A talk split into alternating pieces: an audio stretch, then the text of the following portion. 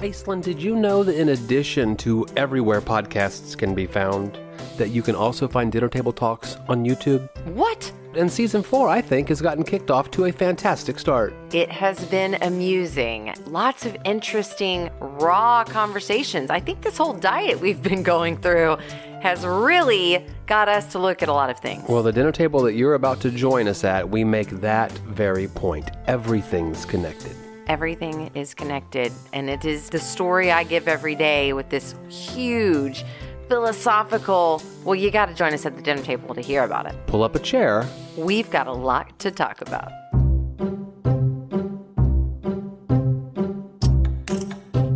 Because we will get loud bursts of energy sometimes. But that's no different than anybody else's dinner table, I imagine. That's how you know I give two shits about the conversation. Um, that's going to be my new filter.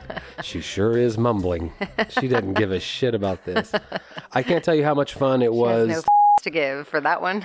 listening to our talk about Elvis. That was fun. I enjoyed that. Yep. And it's led on to a lot of interesting conversations about, I mean, gosh, even this morning, morality policing. I went off on it because it's the same thing. It's like, This is how the conversation happened.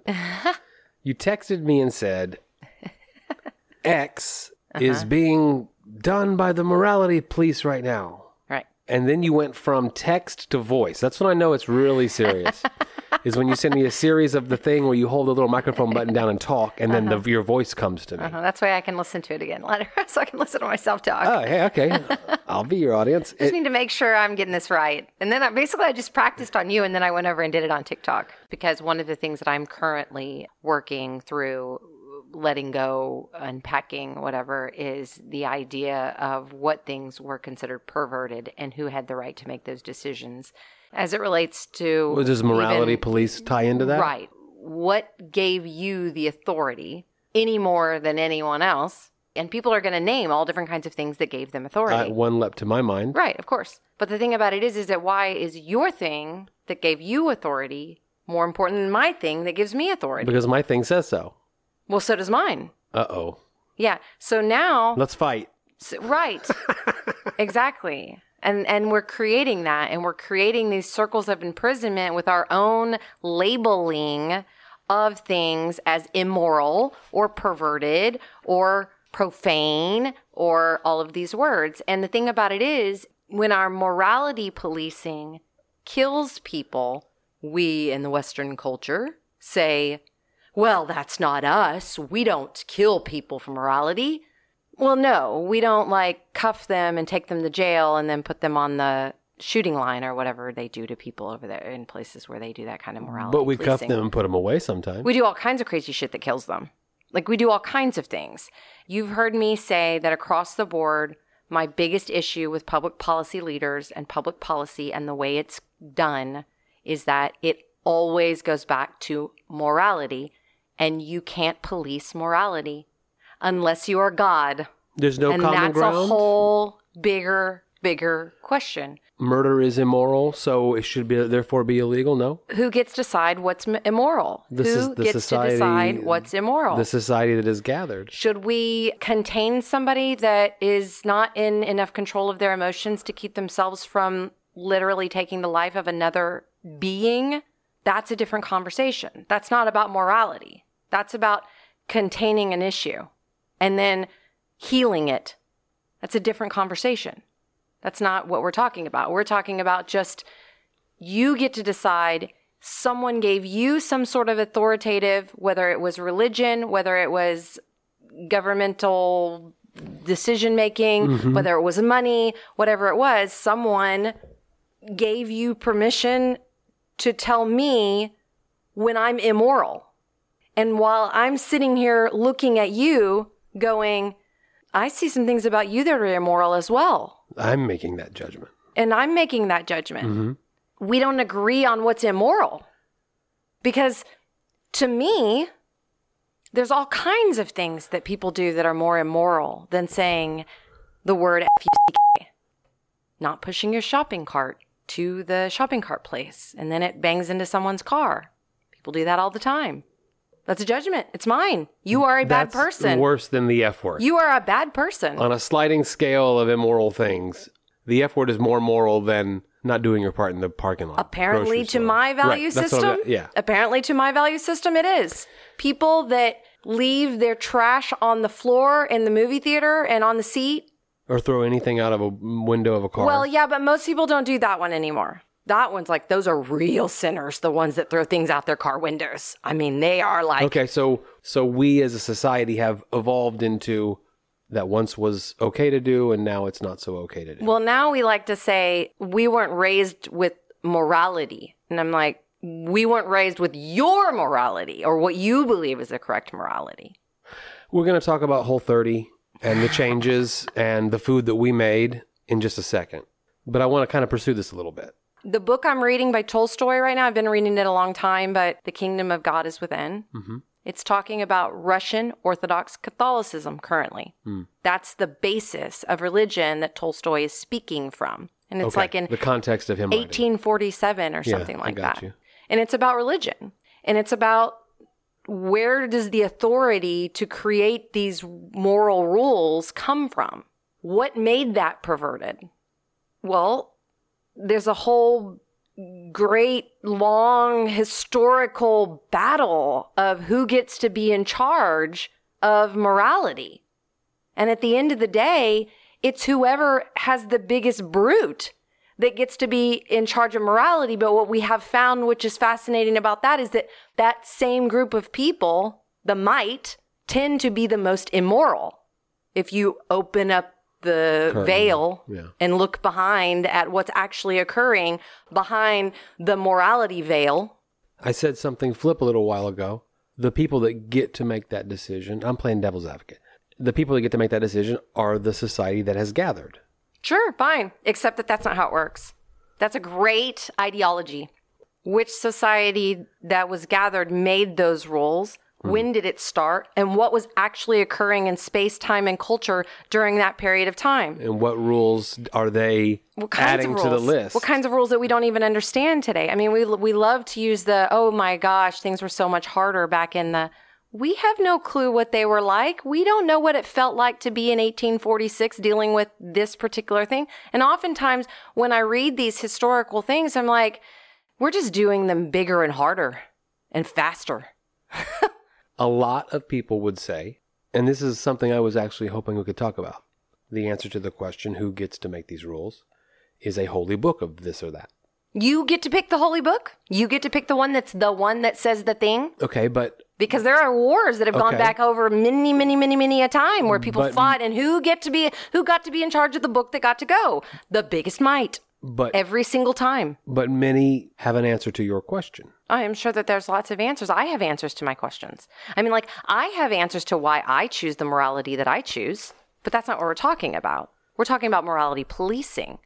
We're talking about a government or systemic power, a systemic power that has the right to tell me what is right for me and wrong for me based on where I am in culture and class and what what amount of money I have. And Last week like you that. said it's difficult to find safe spaces to have these conversations. Agreed. We're into religion now. I mean, oh God, be careful. well, But I'm would like over to- it at this point. But I would like to try.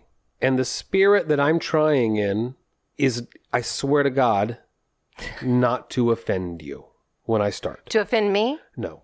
Oh, to offend anyone. Yeah, you included. Right. I don't want to offend. Well, I know, but why, oh, listen. Okay, so there's a paradox You're in not going to let me get there, but go there's, a, ahead. there's a paradox in that. You understand that, you right? are a wild ball of energy right now. Have you seen my hair? yeah. It's great. There's a paradox in saying out loud, I don't want to offend you. Because the idea of saying out loud, I don't want to offend you, is understanding that there's an offensive nature to what you're about to say. Uh, okay. And you've created the offensiveness by saying, I'm not I'm not here to offend you. What is one of my all time favorite quotes? Just because you're offended does not mean that it's offensive. Hold on. Just Hol- because oh, you you're not gonna criti- let me. I'm not gonna let you go ahead. I was raised Southern Baptist. Yes. which means that my entire opinion is about my Right. relationship with that. Right. and anecdotal observance of many, many others that did, and conversation since with some people. That's why I've often recently asked you, tell me about your relationship with God. Tell me about your relationship with Spirit. Tell me about your relationship with Christ. And we haven't gotten there yet, but I think we will. I think we will. But what you do tell me about is your relationship with the Southern Baptist religion and how it Sure. affected your family, your class, your culture, all of those and things. what it taught me, my specific fill up Mm-hmm. of what it all means, quote unquote. Right. That's my introduction. And when I say my introduction, it wasn't church camp one summer. Right, right, right, right. It no, was yeah, at church every of- Sunday, at church every Wednesday, doing the Baptist equivalent of Boy Scouts. They had a Girl Scout one too. Didn't you live in the parsonage at one point? Well, that's a different story. Well, but it's still uh, no, so- no, no, that no, says no, no, something. no, no, no, no. You're confusing that with I lived in a Methodist parsonage that they were renting out for a family to live Oh, okay, got it. Got when it, we got it. moved to a small town. For Either way, years. it's the same thing. It doesn't I matter. and I never want to talk about that. It's the same thing. It doesn't matter. If you were a kid and you grew up in the Southern Baptist Church and you lived in the parsonage, if you were a Methodist kid and you lived in the parsonage, if you lived in a parsonage that was borrowed from another church, you were in, in, in. You were deep in. You were familial allegiancy. My grandfather. You were intended to be one of them. this small town that I moved to for three years, my grandfather was the Baptist preacher Right. who lived in the parsonage of the Baptist church, Right. whose church I was a member of for those three years that I lived in that town. Right. Which means that my mother is the daughter of a Baptist preacher. Mm-hmm. Small town, revival tents, Mm-hmm. hellfire and brimstone. Those are facts, not judgments. Right. You're like, I was there. It is where I learned about backward messages in rock music. Uh huh. I was always trying to play my records backwards. I'm like, you just gave me an idea. This is fun. Why did you tell me about Did that? Did you ever try to play your CDs backwards? I, I didn't. Even, I was You like, how, that's how impossible. do that. I know. How does that work? I don't understand how they did that. Well, it was How did wasn't they play their. CDs backwards? It wasn't too. oh, no, no, no, that no, must no, have no. been black magic. No, no, no, no. You're missing the entire point of backward messages, or back, aka backward masking. You don't play it in reverse. You are subliminally being implanted with these messages that you can't hear because they have been recorded backward. But if you do play it backward, there are dozens of satanic messages. You can believe and live anything you choose. That's all I have to say about that. on the list that was handed to me or given to me or spoken to this like me was the Beatles, Uh. Black Sabbath. Oh, yeah. I mean, come on, Black Sabbath. They're playing with you. It's like when David Bowie puts his little finger up to his mouth and goes, Well, my um, point is, it's some of my favorite bands. I might have been doing a little bit of black magic. They were just fing around, man. Of They're course, kids. of course, the entertainers were. teenagers. Of course, the entertainers were. Their record sales would improve anytime that they were the subject of a, But of a anybody that's playing By me. playing with black magic is playing with black magic. I mean, there is an element of that. Okay, I'm going to set a timer and you cannot speak for one minute as I try to launch into a thing I'd like to talk about. I can do it. I can okay. do it. Here, ready? I'm taking a breath.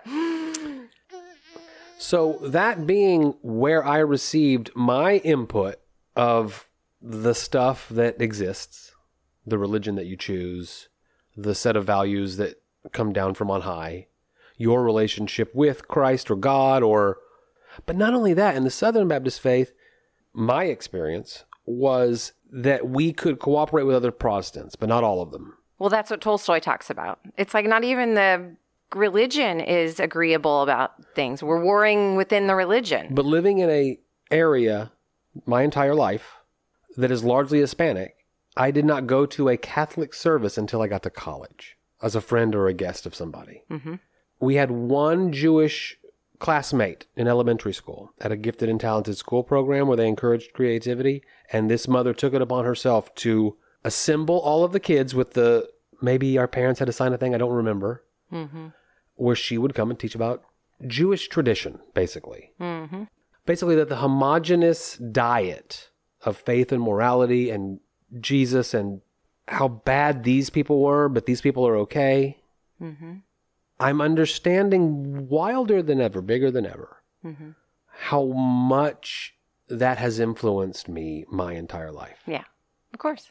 When once upon a time, you don't know that you're different. No. Uh, and I, when I say different, I don't mean, I mean, they're all different. Those flavors of ice cream. Right, right, right. So one of the best things that ever happened to me in the MBA program was a like a semester about the cultures of the world. Mm-hmm. And there was nothing negative said about any any of them because this was a pro business. You can we can tie cultures together Oh, okay. kind of class. Oh, okay. But you need to know the basics if this is a class that might benefit you.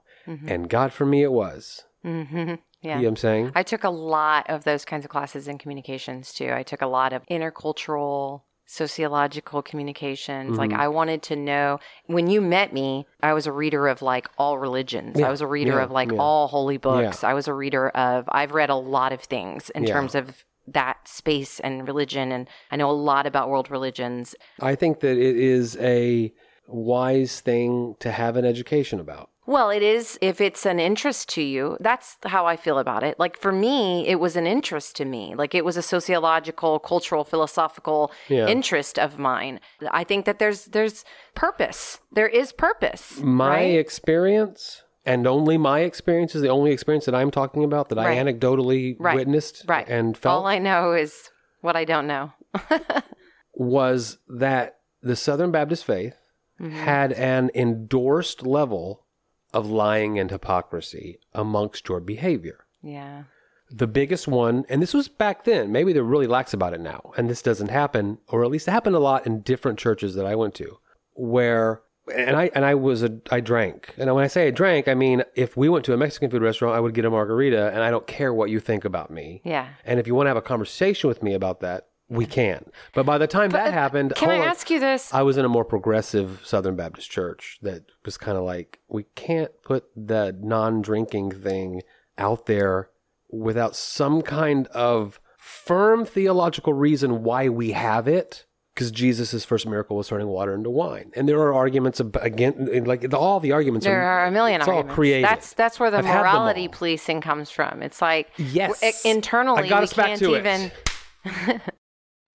But lies, hypocrisy, those are really big, really ugly words. Let me give you an example. This is really toward the end of my involvement in the church. My ex wife and I were friends with this other couple. Mm-hmm. And when we'd go out to eat in town, I'd have a beer, whatever. Mm-hmm. My ex wife, too, probably. And they never did. Mm-hmm. And that was the case all of the time. Mm-hmm. Then we found ourselves in Austin with them. Mm-hmm. And oh my God, they each ordered a margarita. And I was literally like, what? And I swear this is what was said to me. Well, we're a hundred miles away from church. So what are you talking about? So that no one sees it? Exactly. Mm, It's an interesting hypocrisy. Here's the thing I'm in a place too. I'm looking at all of these things, but I'm also trying to come at them from a less judgmental, more accepting. But the thing is, is that we're having to unpack it. Like we have to heal from it almost first I i- i- before we begin the acceptance and the letting go of. I didn't judge my friends. Your rules are your rules, my rules are my rules. But Our awareness is often judgment. Just Uh, okay, but that was not an uncommon practice I Right. then learned. right. This whole thing of Yeah. do it this way so that the people that are important to you in this building can see you do it this way. But off over here, you're doing it a completely different way, and it's secret and it's a junk room. Yeah. When we were um, doing my live in the garden this morning, we were talking about how not all the vegetables that we eat have all the nutrients in them. that we expect. Right. And so what I was basically saying that just because you look at something and it looks like what you think it's supposed to be inside doesn't necessarily mean what's inside of it is the actual truth of what's going on. That leads me back to that well iced shit cake. You know, like this. Be- I mean, it looks like the most beautiful wedding cake. It's got all of the beautiful. Everything is perfect. You know, it came from the best baker, the best artist in town. But inside, it's nothing but a turd. And so you said closing the door on the, I said skeletons in the closet, but the junk room. Mm-hmm. We're going to hide our junk. We're going to hide our shit. But we are very, very, very good at selling you a beautiful eggplant that looks like the eggplant you would want to eat. And as I kind of continue grappling with all this, it feels to me that the junk room is an analogy for your entire life and the idea that you've got an infected boil that you're putting a band aid on rather than and exposing that stuff so that it can begin to heal. so that it can heal and and you can let go of whatever's going on inside there. 50 yeah. years old, just now figuring this out. Yeah, I've said just recently, I literally used the analogy of there is a pimple about to pop here. I can feel it. And again, other people may have had completely different experiences, but if but if someone comes with a real need, I'm having trouble with a sin thing. Mm-hmm. There was almost like a whoa, whoa, what? No, no, no, no. We're not going to address anything like that. Mm-hmm. You are now lower in my eyes because you have admitted that you are the sinner. See, I we are all in the room saying we are all sinners. It, it- I, a lot I of it miss a lack of grace. And my parents taught me grace like no others. No others. Yeah, They taught me grace. They shared the grace of Christianity. Right. They gave me grace. They taught me how to give grace to other people. Yeah. They were supreme educators of grace. yeah. That's why, literally, why I had to break away was because I couldn't see grace Mm-hmm. in religion. I couldn't see it. I didn't see it. There, I didn't see the You mean grace was separate from me? We didn't even know each other in a completely different religion. You were having an experience that A hundred percent. Mm-hmm. And I and and to me, when you have a situation where it's like you've been given grace from the beginning of sin. Okay, you did your first sin. You were born a sinner, but we gave you grace. the age of accountability. Like, what if I'm never on time to church? Am I a sinner? Like, what if I don't do the lesson the way I'm supposed to do the? Le- there becomes a switch in certain people that's like, you've already labeled me a sinner and given me no grace. And that came from the religion. It didn't come from home. Mm-hmm. My home was not that. Right. I was responsible for the bullshit I pulled, but I was always given grace. It just occurred to me that you said junk room, and we haven't discussed that here at the table. You're right. Go ahead. I'm working through this right now. That as for as long as I can remember, in my house there was always a junk room. It was called the junk room. Uh-huh. It was a full size bedroom, like my parents would always get one extra bedroom. That's privilege to have an entire room that you don't need to put a child's bed in When my or mom two went children's to bed her- in, beds in. Independent living, mm-hmm. she got an extra bedroom. right. The junk room was where the junk was. The rest of the house immaculate. You're not going to see a thing out of place. Mm. Don't don't open that door. Don't open that door. We don't want you to know what's inside of that dro- door. Oh, that's the skeletons in the closet, is what you're saying. that philosophy was part of my upbringing, mm-hmm. not just a junk room. Mm, right. Right. The skeletons in the closet. What we talk about, mm-hmm. what we do not talk about, mm-hmm. what we never talk about. Is it easier to give grace if you just ignore? Like, I love my son, and I would rather he not tell me the truth about his sins than t- for me the to have that to you're actually. calling sins. Well, right. The things that you're calling still, well, they're my sins. But either way, it doesn't matter because back then, uh, or now for that matter, if I call it a sin and you do it, you're a sinner, right? Right. Yes, that's the truth.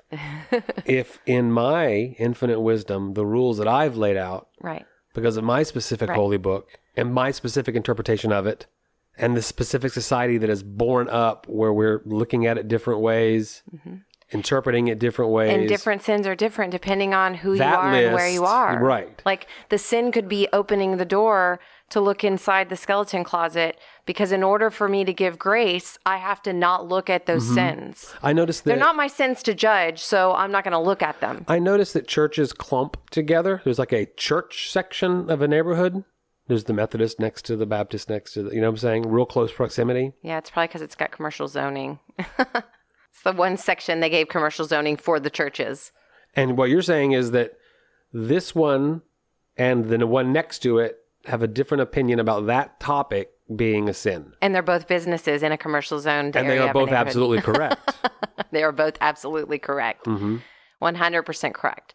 I mean, if you go in and have a very polite conversation at certain churches, not all churches, certain churches, certain religions, mm-hmm. you will get told that they are loved by God and there is no other conversation to be had, but it's all in a tone. It's like in a polite, pat tone.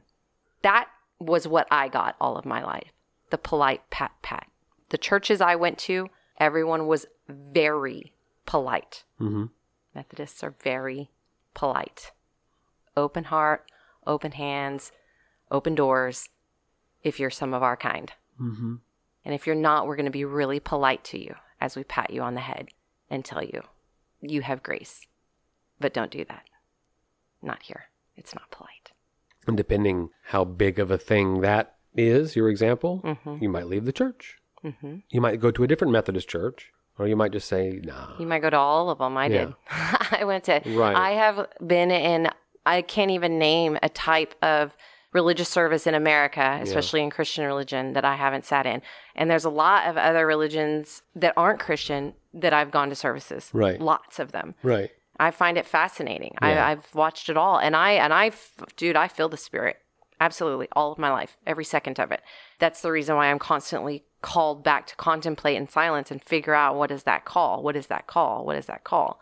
Begin to unpack some of the like clean the junk room out right? Mm-hmm. Inside me. I got to mm-hmm. clean the junk room out because i've got a lot of skeletons packed in here. And what you begin to find when you push the brick out of the wall i mean that's I, like i always used to use that one is that the wall starts tumbling down but then the mess doesn't get any better. No. it's still it's a pile of fucking rubble that you have to go through.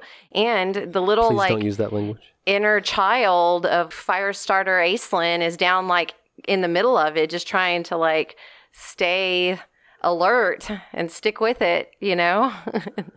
it's a fascinating unpacking world that and the thing is is that we're all doing it right now. Even if everyone is even if everyone's not doing it the same way, everyone including the earth and I have said this multiple times is doing something right now. Something big is happening right now.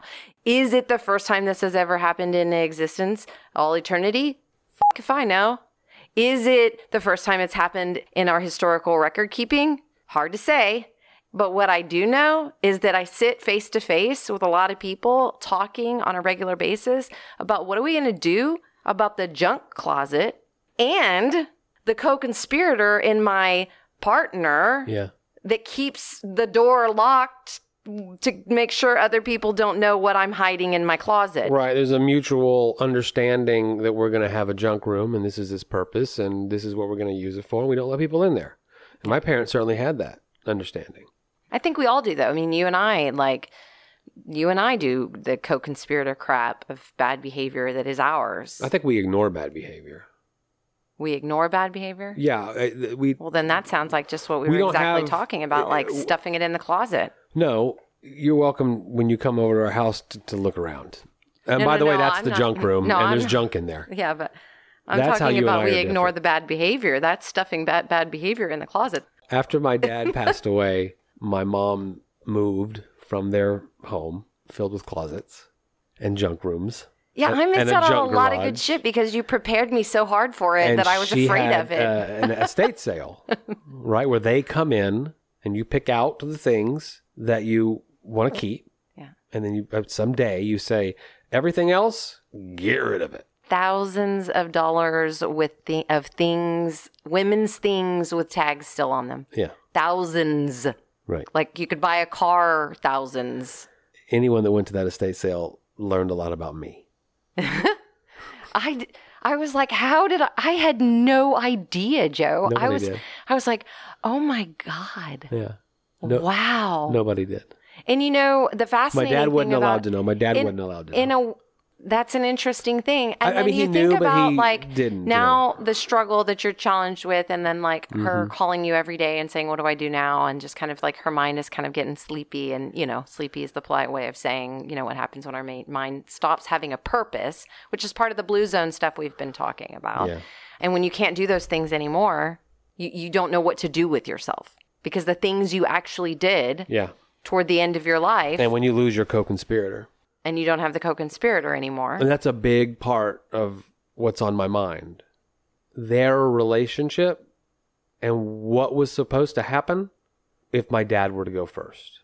Yeah, but you already knew he was going to. Oh, it would have been such a helpful conversation for him to have with me. Uh, What, but he wasn't going to. Exactly. That was, I guess. Right? We can't. That, down. and that's part of the thing. It's like just because we think that it needs to be a rule, needs to what be a certain way. What was happening with my mom? What was what was his thoughts on my mom? Maybe he didn't think about it the way you did. See, that's that like we can go all the way full circle back to the morality policing. I can't tell you how you were supposed to do it if I don't even know how you wanted or needed to do it. Like you don't get to decide what was the best way for him to handle his way of dealing with death. All you're doing is looking I'm back and trying about- to rewrite talking about what history, would have been and you won't. for me. You're trying to rewrite history, and that won't ever help you. You aren't going to solve the problem by rewriting history. Clearly, I can't get this conversation, but it would have been nice to have had. That's all I'm saying. You are focused on that. I watch you do it every day, all day about your parents. You're focused on if this had happened, then this. If this had happened, then this. But none of that stuff ever happens. So you're spending time creating solutions to problems that will never exist. Except that when you do that, you create more problems. okay.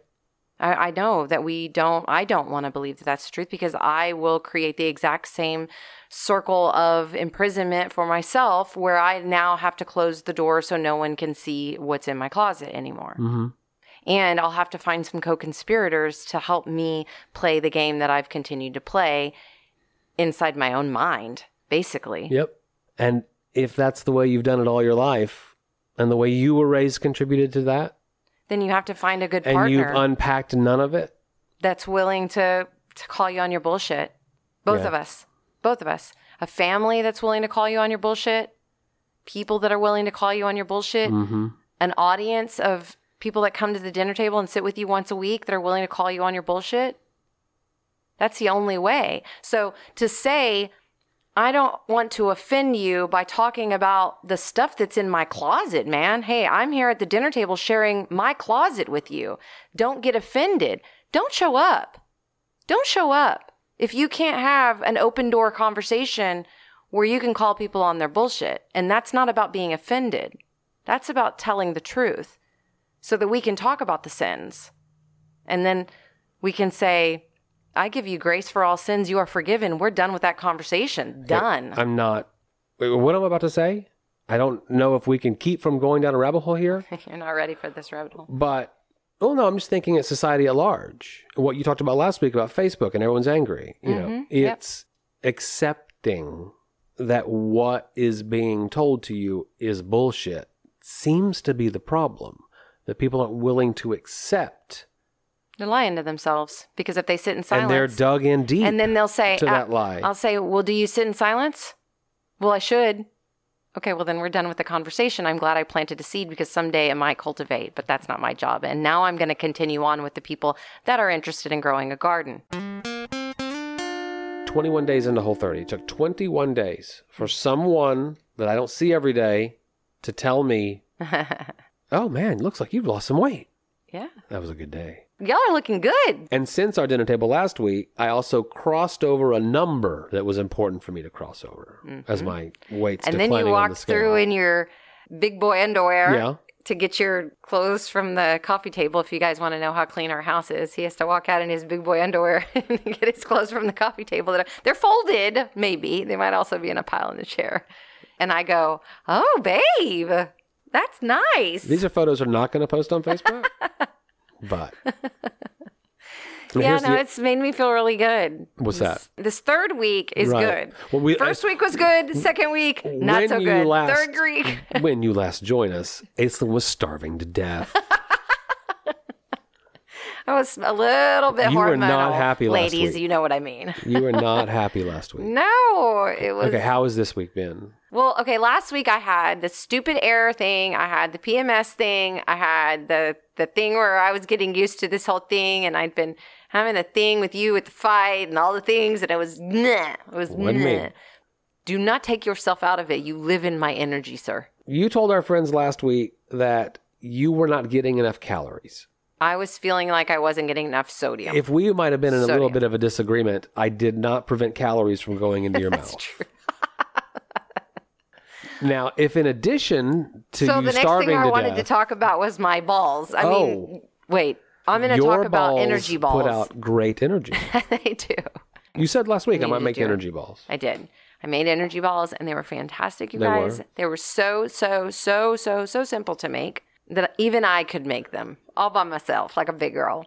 You brought home some raw cashews, some raw almonds, Right. and you brought home some Cocoa. cocoa. Mm-hmm. And then the dates we've been talking about. Those dates are a miracle fruit. I love those dates. So good. I put all four of those ingredients, quite simple ingredients, in my Processor. yeah Cuisinart chopper. Basically, chop, chop, chop, chop. But you have to chop it up real, real, real fine. Like you just have to keep chopping, and you're gonna look at it and you're gonna be like, "There's no way. How's this gonna work?" Because it's it's like um, what's those little pop ice cream things they make? Dippin' Dots. yeah, that little whatever Dippin' Dots. It kind of looks a little bit like that. It's like these little like little crumbles. And what you do is you just grab up that and you make sure you have a little handful of water and you just smush it together. You need to have a little bit of like water on your hands. And then you just make a ball out of it. Put the ball on some parchment sheet paper on a cookie sheet and put it in the fridge so that they harden up and then put them in a Ziploc bag or Tupperware or whatever you use. These are vegan, quick, convenient, raw, whole 30, delicious. Now, are you going to be able to put them side by side with a chocolate turtle and go, mmm? Uh-huh. Probably not, but that's the point is that we're trying to get our bliss factor, the engineered bliss factor that we have on our taste buds. Make you aware of it. Things start to taste different. Like tea, just plain old black tea is sweet when you don't put sugar on anything. Right. You drink it and you're like, oh, that's so delicious. Oh, no wonder there's so many tea varieties because these teas have flavor to them. too. It's like I've never had anything so delicious in all my life as this teas. I ate something today because I'm trying really, really hard. You said you were doing it a couple days ago. I'm trying really, really hard to be more aware of that joy moment, the bliss moment, especially when you've cut out all of the natural numbing devices that we all use as our bliss moments. Mm-hmm. A cocktail, Yeah. some sugar, we bought an item, whatever.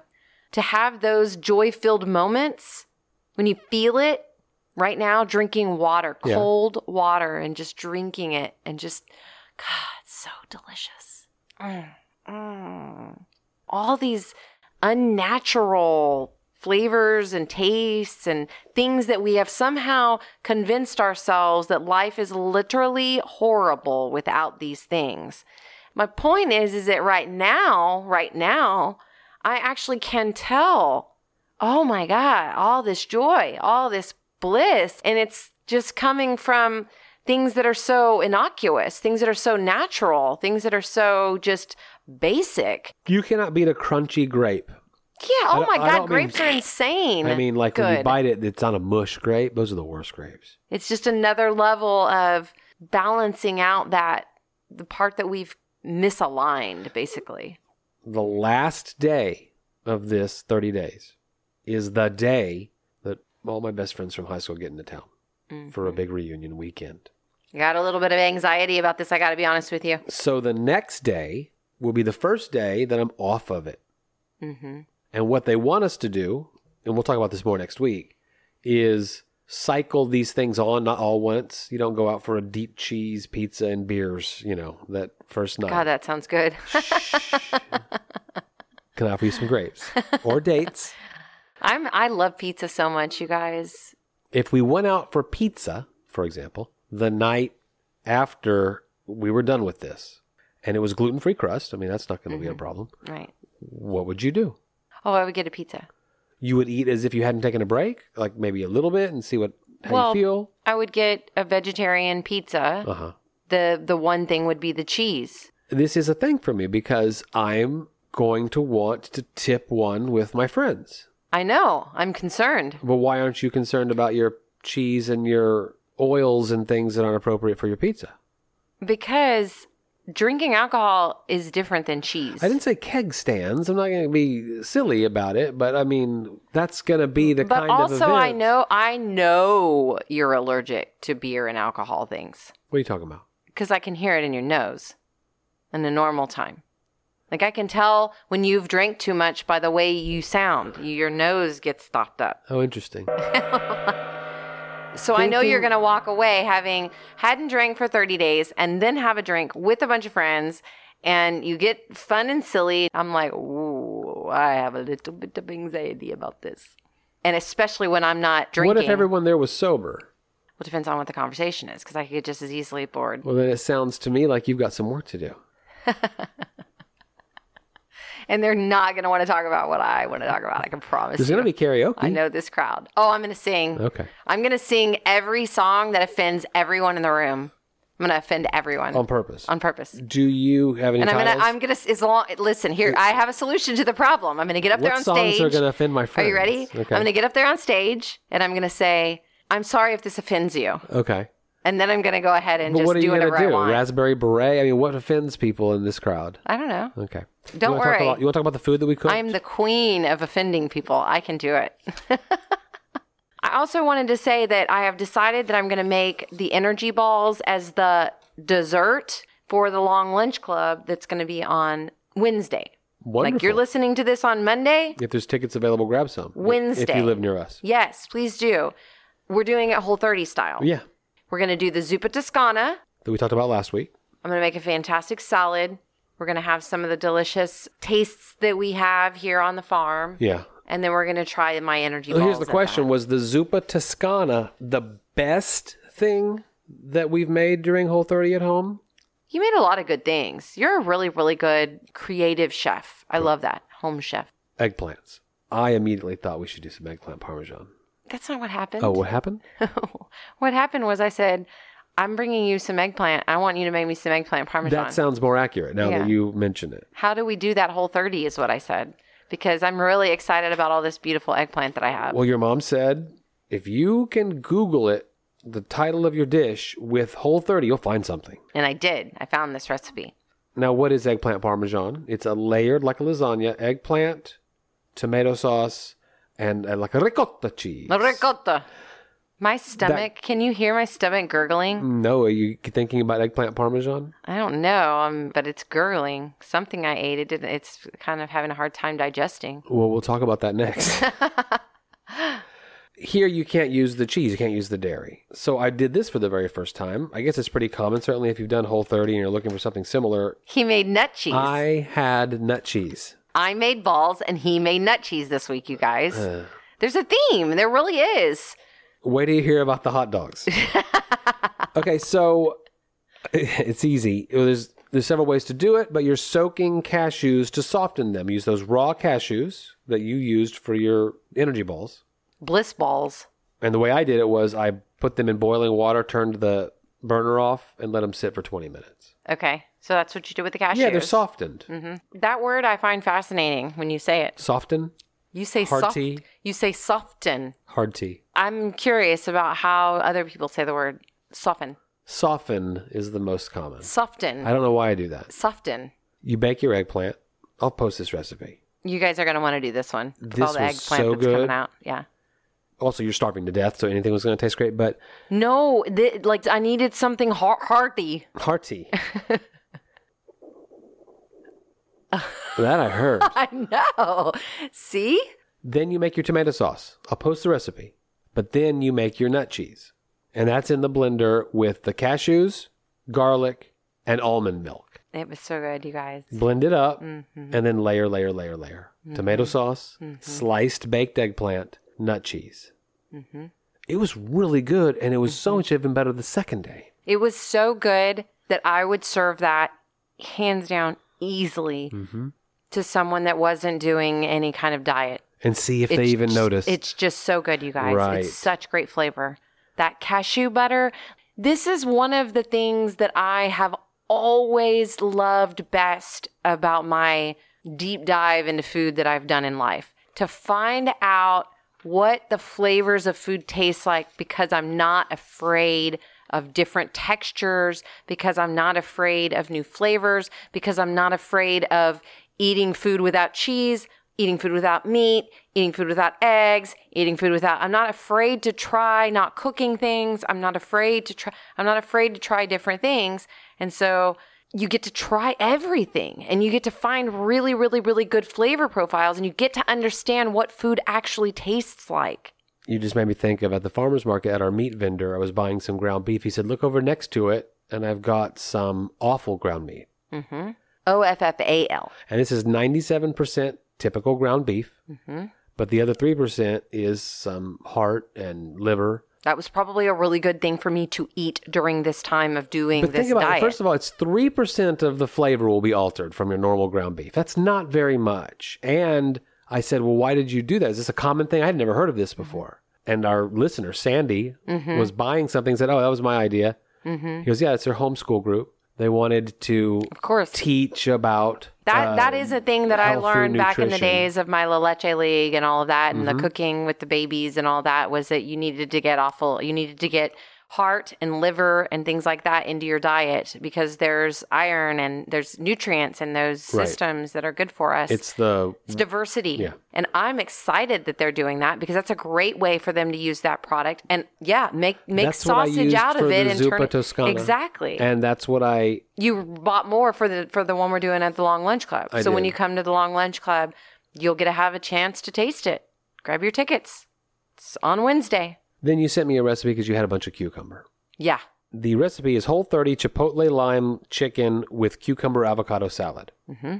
It's super simple. This was another one of those type in three words. Chicken, cucumber, whole 30. And that could be really lame. I mean, what, what would you ever cook with chicken and cucumber in a whole 30 diet? Well, in this case, you're making a base a salad that is cucumbers, avocados, garlic, cilantro, lime juice, salt, and pepper. That's the base. Mm-hmm.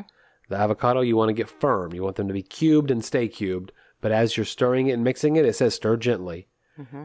It's kind of breaking up a little bit, get a little creamy in there. Of the avocado is really, really good. And on top of it was a chipotle mm-hmm. rub on a chicken. It was really good. It, it was a good piece of breast I, if you well, I said I'm going to be able to use these chicken breasts that have accumulated, Right. Because you've got a philosophy around here. Yeah, chicken breasts are boring. The only thing that chicken white chicken breast meat is good for is in like a casserole, like or a soup. cooked in. Yeah, that meat is so dry. This was a rub on both sides, a big percentage of which was lime zest. No. I felt that that lime zest burnt. I disagree with you. I think you did an excellent Oh, job. oh, I think well, that take that the point that I was trying to make wasn't that the chicken breast you made wasn't good. I, didn't think it was. I liked it, Okay. and I thought the piece that I got, maybe you gave me the best piece. I don't know, but it was Well, that was an accident. juicy and and tender and you could taste the lime flavoring and there was a little element of like blackened it was really very tender and nice and here's where the argument of well that has to do with how you cook it yada yada i have eaten chicken breasts from supposedly some of the best executive chefs around and it always tastes like chicken breast it might be better cooked chicken breast but it still tastes like chicken breast Then I learned this week that you have got to have some soup around at all times. I mean, it's just, I mean, from here on out. What, That's my what if we just made a soup every Yeah. Saturday or Sunday? it's my lunch and it's in there for when you need it. And so we made avocado cucumber gazpacho soup that we made several weeks ago. Yeah. And again, Yeah. try this recipe. Mm-hmm. When I look at the recipe this time, which we made before we started Whole 30, So we were making it so my parents could eat it. So we made it with whole 30. it said a teaspoon of honey or date paste. Uh huh. Optional. Omit for Whole 30. Mm-hmm. Date paste, understood. A date, mm-hmm. fine. I threw a couple of dates in there this time mm-hmm. with the avocado, with the cucumber, with the onion, with the cilantro, the greens that, what did we do? Swiss chard this time? Yes. Lime juice, oil, and whatever herbs you have around, salt and pepper, and a little chicken broth. Mm-hmm. All that in a blender. Get it cold again in the refrigerator. Serve it cold. That, put this in your life. I ate that a few times. I added a little bit more of my dill salt to it because Yeah, you wanted more dill. I liked like it. I like the dill that down. cucumber soup. Dill. It's I would say maybe decrease the sweetness to it a little bit too. Oh, too many dates. It was a little bit too sweet. Now that I I have- know that, I'm like, oh yeah, take it back. Take the sweetness back just a little bit. For the bit. last 23 days, too many dates is not anything that's in my vocabulary. Let's bring this episode home with our random question of the week. okay. Tell us your best scar story. Oh, you're going to win. My Is best it a contest? scar story Competition?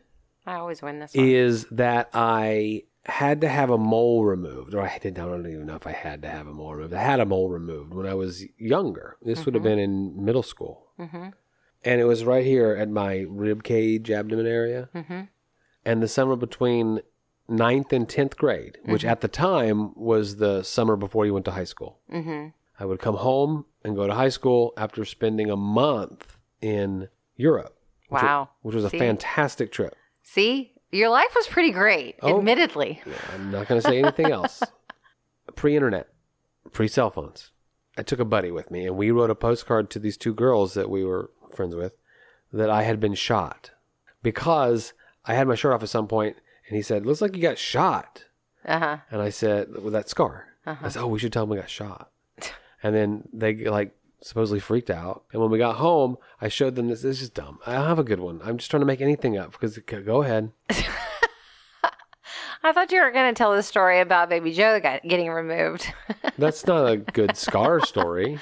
no, it's not. But That's it's just when I got rid of my Kuato from Total Recall. I called him Baby Joe. The thing that was growing out of the side of me. that you're like, I don't think that we should leave that alone and see what happens. then, like three months later, I was like, "Oh my god, it's Yeah. like a whole head coming out your it's side." the size of a small grapefruit. That was the first like somewhat like sick. Like I'd seen you sick, but y- ladies, I'm not trying to generalize. That's preemptive, by the way. I'm not trying to generalize. bullshit. but men are such babies, man. We get a little Oh, cold. you know what? But then to go to go through a little like surgery procedure type thing. Mm-hmm. oh my god! I had They no have, I idea. have a very I have a very large scar because that thing was very you large. You do. It's true. And that night they put staples in that scar. But that night later, when that thing swole up, it was We're not busting going at to the rewrite seams. history. I love you. So when I'm I was 14, the summer mm. between my eighth grade and ninth grade year, Yeah. I ran over my leg with a riding lawnmower. Well, listen, this has been a great dinner table, and we're so do glad you remember you remember when my parents pulled the pictures out to show you? I do. First of all, the reason why you win is because your scar is uh, exceptional. I mean, it is it's amazing. exceptional. It's one of the first things you ever said to me. It was like, you like walked over and you're like, and I, and at that moment I was like, that dude's checking my legs out. Yeah, it was. Uh, Wait a second. I thought you were going to say, honestly, the shark had bit your, a big chunk of your like calf that, off yeah. because uh, you know, kind of. But It it, looks like was so. But you ran over your own leg with a riding lawnmower. We've told the story before. Yeah. And your parents, as they would and should have, documented the progress of your rehabilitation in photographs. Yes. And it's in a photo album. Oof, you guys. And one night they brought it out and handed me the closed photo album, and I said, "Oh!" And there's uh. all other photo albums of you modeling. Yeah, oh, yeah. And your mom likes to bring those out too, and I love it when she does. Please continue. But this time, oh, what, uh, and it was a full like the day that it happened or yeah, something. It like somebody put a shotgun right up to it and It was like blew it up. Yeah. That's the person you meet today. The girl that went through that and had to recover from that and had to deal with that as a 13 year old, which is a challenging point of life, anyways. I was um, hanging out at one of my favorite places to people watch in Corpus Christi downtown, Lucy's. They have a running club on Wednesdays. Right. There's a group that shows up there and I do like to look at people's legs. I have to admit that like I'm a leg watcher and I look at ladies' legs and I look at I looked over and this guy had a ginormous scar on his Right. leg. I have permission by the universe to talk to anybody that has a massive scar on their leg with no questions. And I walked up and I asked him, and he said that he had been in a really bad car accident. And he goes, skin graft. And I was like, yep. And he pulled his, you know, shorts up and he showed where his skin graft. And I was like, from. oh, this has been fairly recent. He goes, it was about 10 years ago. I said, well, mine was about 30 years ago, where you can't even see where my skin graft was taken from. Uh-huh. But his, you can actually still see it. I know where it was taken from. I can literally point out the square. It's right, Right. there. Right. I see it. But and it's funny too because when I look at it, it used to be this ginormous, like they had taken half my leg out, you know, off to like redo. Now I look at it and it's almost as if it's not even there because Yeah. I was 13 when it happened. My leg was I don't probably think you'd notice that with the naked eye now. no, you the wouldn't. skin graft area. The skin graft area. You don't even. Yeah, you don't notice that at all. But my foot, my leg, my calf. I am fortunate to have my foot and my leg. I'm fortunate to be still a whole body.